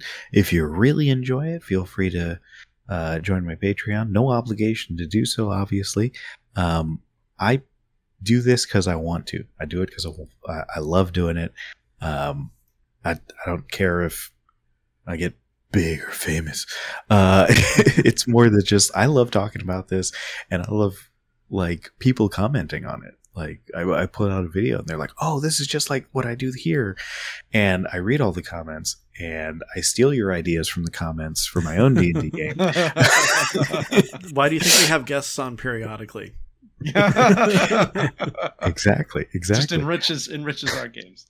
like Yeah. and that's the thing i i i don't want to sit here and be like you have to do this that or the other thing okay i get into certain topics which are um a, a lot of people can get preachy about i just want to make people think about it i just want people Yeah. to think a little bit on a topic maybe they didn't think about before so if you ever get the idea watching the videos or anything like that that i'm trying to preach or tell you this is the one way or everybody should be doing this I am absolutely not. That's not the intention. I just want you to think about it. And I think we have a lot of fun and get very creative and make better games when we think about it just a little bit more. So exactly. if Yeah. that's interesting to you, youtube.com slash legal kimchi, go check it out. Yep. When you That's think awesome. about it more, your players enjoy it more. That's right. Because D&D, it's a game, but it's a little more than a game, if we're honest with ourselves. Exactly. yeah. Uh, I've I've had I've had players cry before. the just it, it's a game. It's all made up, but we get attached. We get emotional. We Mhm. we get Mhm. invested, and I the, there's very few other mediums that can do that. I feel I- like. I had a player that I never thought like I was scared of the idea of her losing her character because she was so attached to her character. But there was this moment that happened where she was like, "No, this is narratively correct." And put her character in a position where she sacrificed herself basically. And everybody's just like, "I just but I what I don't know. It's just and it was fantastic and it was one of those things it was like the last session of the campaign it was the climactic thing you know this game this game is special. That's why we talk about it right? We're, we're not here talking about risk. We're not here talking about whatever. Not to disparage other hobbies or other games. I love those games. You know i play tabletop war games like warhammer and stuff like that. I play computer games. I'm there too. But good gravy there are just moments that you can have with this game. It's the reason why we get a little weird about it. Yep. yeah. hundred percent. hundred percent. Exactly. Um, and of course, uh, we will have the links to all of those things on at the show notes at dndiscussions.com. Um, so before we jump into our last little bit where we kind of talk uh, a little bit about our games, I did wanted to give a community content shout out. And this week it is Steve Fidler's Vorpal Dice Press. Uh, and I think I've talked about this before, maybe quite a while ago. The Prism class uh, is actually free for Pride Month this month, uh, free all of June. And not only the Prism class, but uh, some of the additional supplements, uh, some of the additional subclasses. And this is a super cool, completely custom class based off of like emotion and light. And it's really, really neat and plays very interestingly, much, much differently than any other class available. Uh, very professional, very well laid out, um, very well edited and well done. Uh, so if you haven't seen that, or if you're looking for something new, unique, or interesting, uh, we will have a link to all those things uh, on dndiscussions.com, and you can grab them from the DMs. Yes, we will. Cool. All right, Ben, we we have made it. Woo, what a what an awesome episode this was. Uh, Yes. And and I'm excited because uh, Kimchi, you know all those stories you told us. I'm gonna need you to pick one of those out and elaborate on it and tell us uh, tell us if if you've got something uh, if you've got something you've been thinking about and i know i kind of warned you a little bit uh, if you've got something you've been thinking about a really cool d&d moment or story or something uh, interesting that's happened in recently in your campaigns Okay, favorite moment in D&D. So this was a campaign that I was running for my father and my uncles. Okay, so these old school gamers, super experienced players, right? So I'm playing this game, and one of the players, my uncle, uh, created a character who was an orphan. Mistake. Um, so uh, know it so well he he creates this elf character, and I have this uh, elven vampire uh, that shows up in my game, and she's trying to. She's one of the power NPCs, right? Mhm. And throughout the entire adventure, for months, literal months, she would uh, condescend to the party. She was too powerful for them to fight, and uh, she would always say to like, "Oh, how ignorant and naive you are, my child," and all this sort of stuff in a very condescending way. All the time, um, they're having dealings with her, and they're freaked out by her, and all that sort of stuff. They get to a point where she has an army next to a tower, and she has a tent in front of the tower to parlay, right? Classic medieval stuff. You set up the tent so you can have the discussion. And the players go out, but they're like, look, um, she really seems to hate you for some reason. She's always like really weird around you. So it's just going to be me and the other guy, and we're going to go on. So you just stay here. We're going to go take care of this. So my dad's character and my other uncle go out, and uh, they have a discussion. And it's like, "Hello, we're here to parlay with you," and she's like, "Where's the elf? Where's your other companion?" And then my dad, uh, role playing his character, is like, "Well, uh, she fell in battle. It's very tragic, but uh, we, we're continuing on, and uh, my uh, other compatriot, my surviving compatriot, wanted to talk to you." And the elven vampire, I, I described her as like gripping her chair, and the wood starts to buckle under her grip, and a solid, like drop of blood starts streaming from her eye and she looks. My my dad's character is a paladin, and she looks at him and goes, "Good night. Are you here to tell me that my daughter is dead?" nice. and it just so happened to be like seven o'clock. So I was like, "Are you here to tell me that my daughter is dead?" Good night, everybody. So we're going to see each other next week. Uh, where we're going to we'll, we'll meet back up, and we we texted for hours after that moment, and I, I apologize. This is going to get a little weird, um, but it's part of the reason why it's my favorite moment. I started that game with my uncles and my father because my uncle was diagnosed with throat cancer. And in a sort of darkly humor way, my uncle passed away one year to the day after that session. Oh wow. So we joked that the shock of that reveal is what finally got him.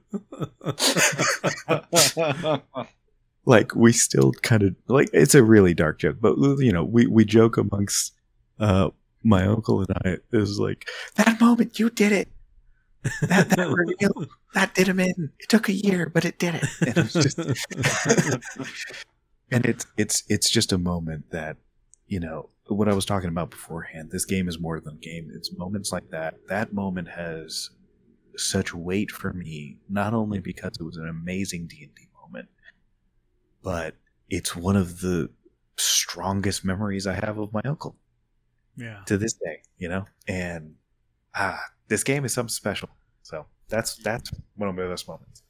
That's awesome. That's that's such a that's such a that's such a special memory, and it just and I, I'm I, I'm excited. Like I have I have real young kids right now, but I'm I'm so excited to uh, hopefully be able to do this with them as well. And I mean, my wife plays in one of my main campaigns um, that's been going on for uh, probably over two years now you know 40 40 some odd sessions of several hours apiece i mean you go back you look at that it's just like you've been playing this game for 140 or 150 hours or something like that this is yeah. this game is longer than most tv shows like even the big ones it's yeah. mm-hmm. it's it's pretty wild once you start putting it in those those perspectives and the the the moments and the relationships and the emotions that that come from it. So yeah, it is it is incredibly special, especially when you're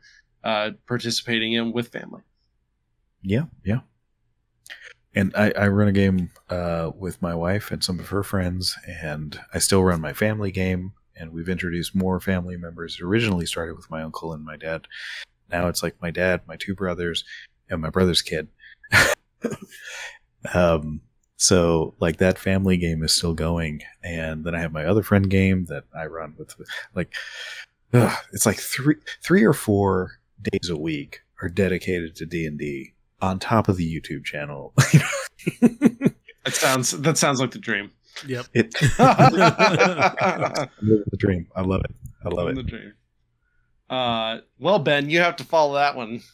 Follow yeah, that one up. great. Um, we did stop the end. No, um, um, in my campaign, uh, we actually we left off with a reunion of a uh, disowned son meeting his or it, coming up to his father, who is uh, heading towards this town for a big trade summit, and we ended with him walking into the tent on the road, saying, "What can I do for you?" Just completely blank nothing, didn't care that it was a son and everything. So, anyways, we picked it back up.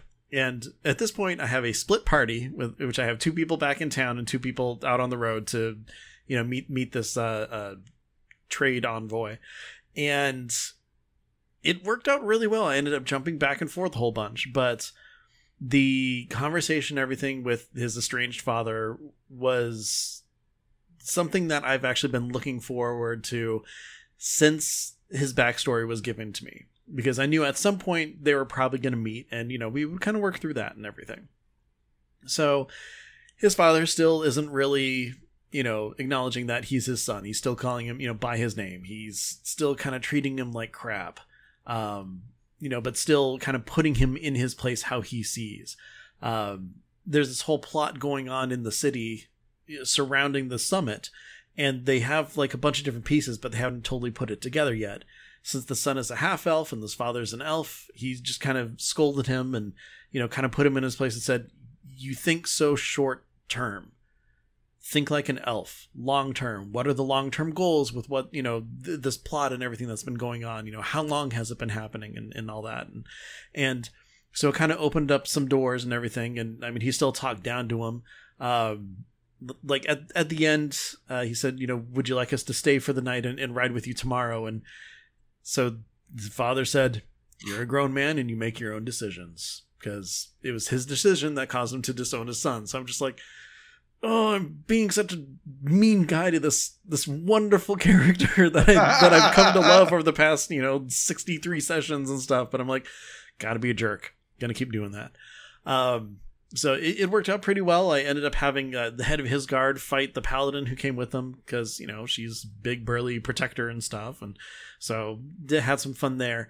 And then the other two who are back in town uh, they wanted to kind of do some research on poisons, on like uh, raising the dead, on uh, Tiamat because that's you know this this horrible god has kind of been going around. They want to learn more about her, what's you know what's going on with everything. Except they don't want to go to the library there because they don't know who's in on this plot, who's going to be you know uh, reporting information back and forth to whoever you know is under this conspiracy. So then the bard's like, we could just teleport over to this city because I've got the you know the the runes or the sigils for that, you know the, their old home base city. And sorcerer's like, what? And so she's like, oh yeah, I, I do it you know every other night. You know sometimes I, I, miss my own bed, so I'll teleport there and then you know port back into town the next morning. And she's like, seriously? So then they ended up teleporting all the way to, you know somewhere I didn't even realize they would ever go to you know in this whole time so had fun brought back a, a an npc that we haven't seen for a while that uh, everybody loves and you know we talked got some information had some fun and uh, then they ported back and that was it and yeah it was a pretty good session um, they were able to kind of think through things learn more stuff about you know everything that's going on and like I said last episode, they've got a lot of the pieces for this conspiracy and they're really close to putting the puzzle together, but they're just not there yet. So I'm uh, really looking forward to uh, in game in like nine more days. This summit's going to happen, but uh, we're probably going to fast forward a couple days for downtime and stuff and get there faster. But it's uh, it's getting close to like a, kind of a, a climactic point, and I'm really excited for this because this is like story arc two in my campaign. So doing pretty good. They're they're level eleven and just kicking butt. It's awesome. I'm very excited for them. oh, me too. Because I know what's coming up. yep. Yep. Uh, the, the the classic DMs, right? The mm-hmm. I can't wait for the tragedies that will befall your players. Exactly. Uh, but remember, it's not us. It's not us. Yeah, it's the bad guys. bad guys. But bad guys. It, like I said uh, way earlier in the conversation, um, I feel like you know, again, just with talking to you, Kimchi, that my my politic game is doing okay at a good basic level because I've got the summit coming up with all these different you know nations kind of coming together and everything, and it's working pretty good, and I'm I'm really happy with where I'm at. So again, you made me feel really good about my game, so thank you for that. Fantastic. That's what I'm trying to do. Not make not trying to make anybody feel bad. Oh, oh of course. but yeah, and Ryan, you're under uh, um, hiatus right now for both of your your uh, sessions that you DM, right? Yeah, so we just we just played um, the last one before my little mini mini summer break um, this last Saturday, um, and everything in that campaign. Uh, I'm just I'm loving that campaign so much. Um, it's it's everything's kind of coming to a head. So this is this is the campaign um, my wife plays in, and two other two other couple friends of ours, and uh, it's we we've been kind of in this arc. They're in the the massive uh, main capital city on the continent, um, and a lot of stuff is happening with our our ranger, um, who is like Gloomstalker slash hybrid. Uh, uh, Shadow Grasp uh, rogue subclass, which is something I custom made uh, for her because it kind of fit the theme she was going through. Uh, her character backstory was basically orphan, and I that's why I was laughing when you said when you said orphan because it's just like when someone says orphan, it's just like man, as a DM, I have so much that I can do with that. Um, and so long long ago, I had kind of decided, kind of had an a idea in mind, especially she started going down this like Gloomstalker, like shadowy type type theme. And so recently it's it's kind of come out that uh, not only are her parents actually alive, uh, her parents are in the Shadowfell, and her dad is immortal who got stuck there in some very unfortunate circumstances, but fell in love with her mother, who is actually a denizen of the Shadowfell. Uh, they had a kid, and turns out that Grandma did not like it, was not a huge fan of them or them having a child. And so they uh, basically hired an interplanar band of mercenaries uh, to take the child away and uh, hide it out on the material plane, and that's how she ended up in the in the orphanage. But all this stuff is now slowly coming to a head and starting to catch up with her. Uh, Grandma found out somehow that uh, kid's alive, and is not super happy about that. Uh, and then uh, she found out that her parents are alive and is very conflicted about that. And then they started getting attacked uh, by uh, Shadowfell hounds and other mysterious figures. Barely survived that. Uh, her friends ended up rescuing her from basically getting pulled away and, and kidnapped. And so it was the next day, pretty much, and they they're like, "What what do we do? We have this um, this interplanar traveling device to get to the Shadowfell to do something about your your parents, but we don't have any planar dust to power it. And so they had multiple options where they could have gone get planar dust. Uh, there's artifacts in the museum in the city that that have it, or the Arcane Conservatory uh, keeps because uh, planar travel is fairly regulated in my in my homebrew world, and so it was basically a we have to ask really, really nicely, and it probably won't work, or we have to steal some stuff. And so, as a DM, just knowing them a little bit, I'm just like, I feel like they're probably going to try and steal some stuff.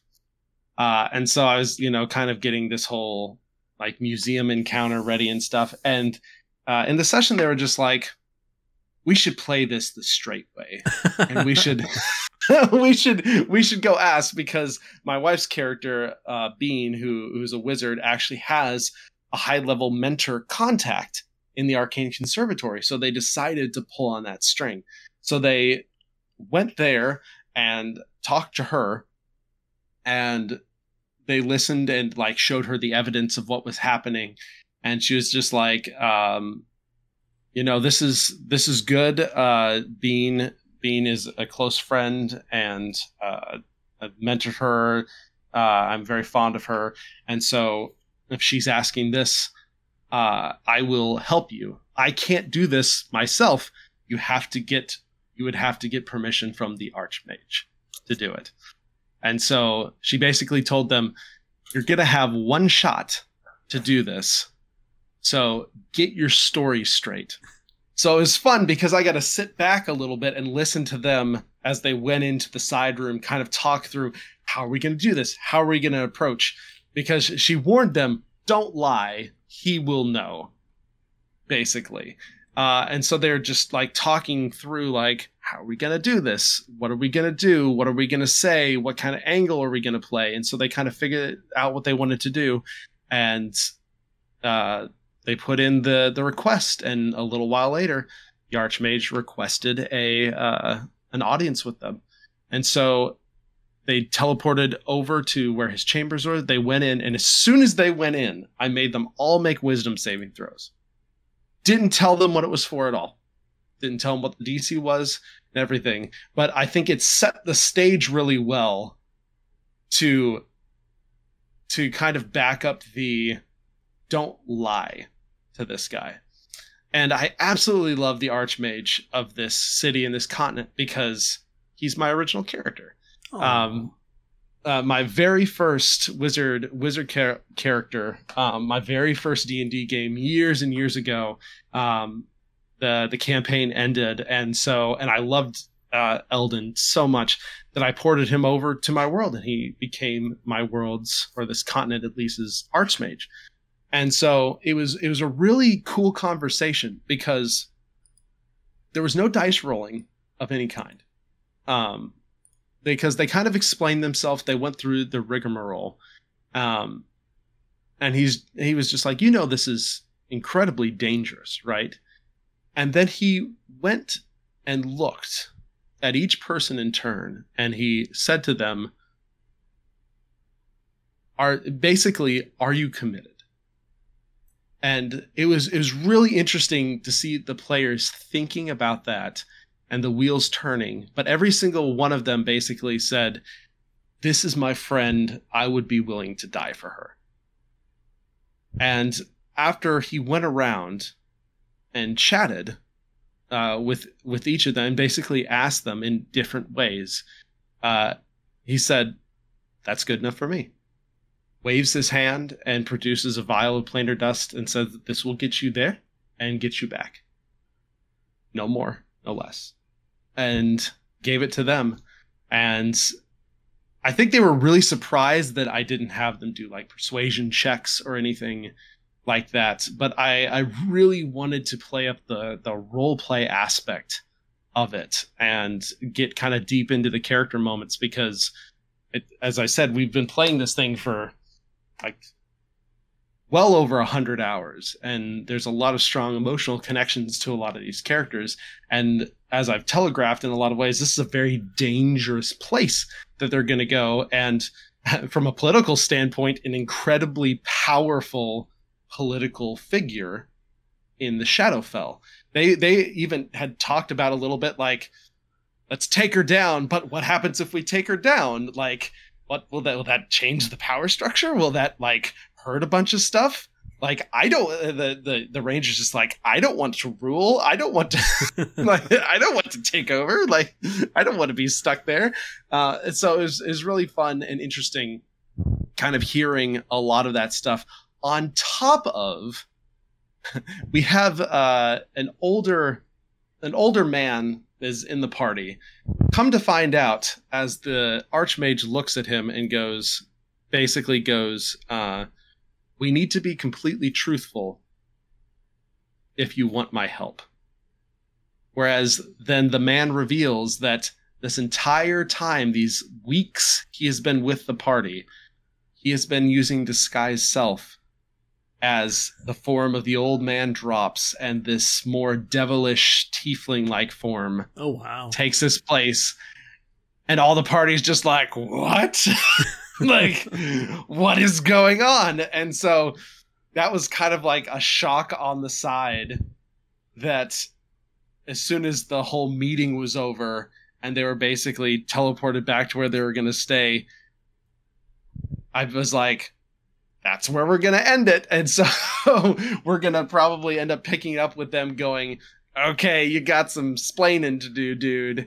Uh, and then hopefully gearing up and uh, potentially going to the Shadowfell where the next big arc will take place. A lot of the dangerous stuff and a lot of hopefully really interesting uh, connections and uh, emotional moments and hopefully no deaths, but we'll see.